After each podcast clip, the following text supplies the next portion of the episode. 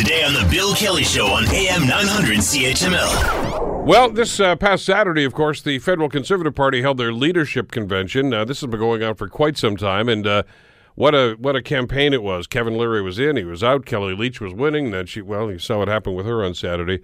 But even the the most profound pundits, I guess, that have been covering this over the last number of months, probably never expected when it was all said and done that this individual would be giving a victory speech.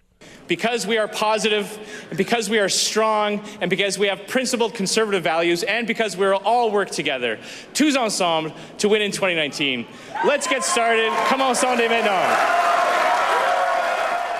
Doesn't sound like Maxime Bernier. Does. No, because it's not. Andrew Scheer, of course, won on the last ballot. Uh, in in what turned out to be a very very interesting day on Saturday, as all was said and done. Uh, Tim Harper, of course, freelance writer and editor, uh, has a great piece in the Toronto Star today about Scheer's uh, victory, of course, and what it means for the Conservative Party and for Canada. And uh, always pleased to welcome Tim Harper back to the Bill Kelly Show here on CHML. Tim, how are you doing today, my friend? I'm doing good, Bill. Good to talk to you again. Good to have you back with us again. Uh, uh, now, please tell me that you knew all along that Scheer was going to win this thing.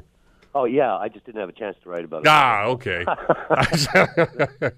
well, look, no. To be honest with you, he was always um, uh, he was always ranked in the top two or three, and you know it was uh, it, it's a very difficult um, race to handicap because of the complicated point system and the ranked ballot and so on. So, um, not to diss any of my colleagues, but anybody who thought that uh, uh, Maxime Bernier had this in the bag was probably getting a, a little bit ahead of the train here because um, Bernier certainly worked longer and harder for it and raised way more money than anybody else, but you know, Andrew Scheer, as it turned out, was everybody's uh, or enough uh, people's second choice to win it, and that's what a ranked ballot uh, is all about. Is not you know necessarily to be everybody's first choice, but to be so, uh, the, the candidate that everybody can live with uh, as a second or third choice, and that's what put them over the top. Even when they got down to the fourth, fifth, and maybe even the sixth ballots, and and Bernier maintained his lead, I, I, I was saying to my wife at the time, I said he's in trouble because he's not growing.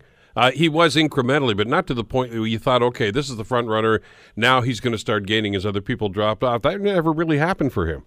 No, and you could uh, see what was happening um, uh, as the uh, ballots continued because uh, Brad Trost and Pierre Lemieux, two um, social conservative, uh, pro-life candidates, got far more support, I think, than most people, including me, anticipated. And uh, you could you could also anticipate that they would go. Uh, their second uh, choice would be their supporters' second choice would likely be Andrew Scheer. And then when it came down to um, Erin O'Toole, I was talking to colleagues in the in the room, thinking if there's any logic involved here, that the O'Toole uh, supporters would likely go to Scheer.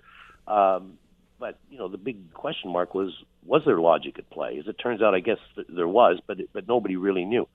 Um, so you could see the way very early on, actually, uh, the way this was going to break down when you saw who was still hanging in the race and uh, how they were more likely to go to Andrew Scheer than Maxime Bernier. And by the way, as an aside, I, I, I'm sure you know, um, the vote was signed, sealed, and delivered. This was all theater. Yeah, right? they were yeah. Just, this was a dance of the seven veils to create a little drama in there, and I got to give them credit after a, uh, a completely yawn-inducing uh, campaign that seemed to stretch on for half my adult life. The um, the actual event uh, was very nicely choreographed, and they did create suspense in that room. Want to hear more? Download the podcast on iTunes or Google Play and listen to the Bill Kelly Show weekdays from nine to noon on AM 900 CHML.